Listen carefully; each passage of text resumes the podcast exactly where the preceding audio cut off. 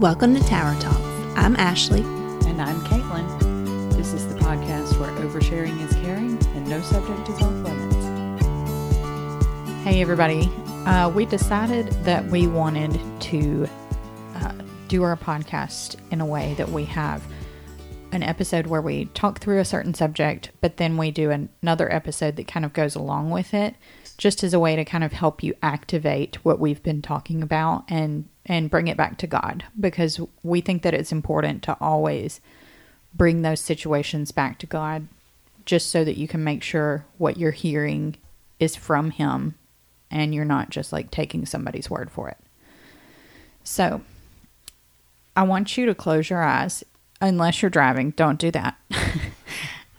but if you were able, close your eyes and think about the most recent negative emotion you have been feeling lately.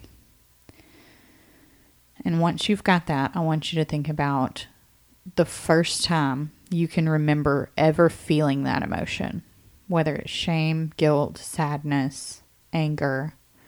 What is the first time in your life that you can recall feeling that specific emotion?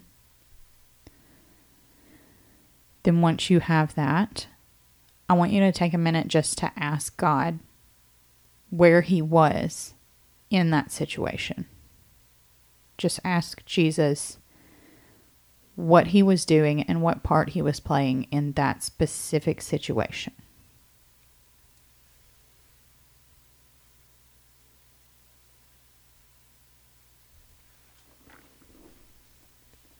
Now, whatever that emotion is that you've been feeling lately, ask him where he is in your current situation. What role is he playing?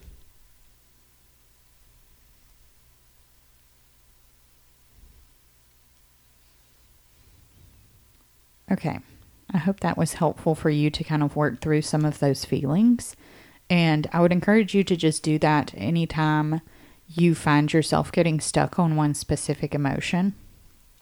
Um, I'm sure that we all deal with negative emotions on a daily basis. It's it is not unique to you. You mm-hmm. are not alone in that. But I do want to just say a quick prayer for you.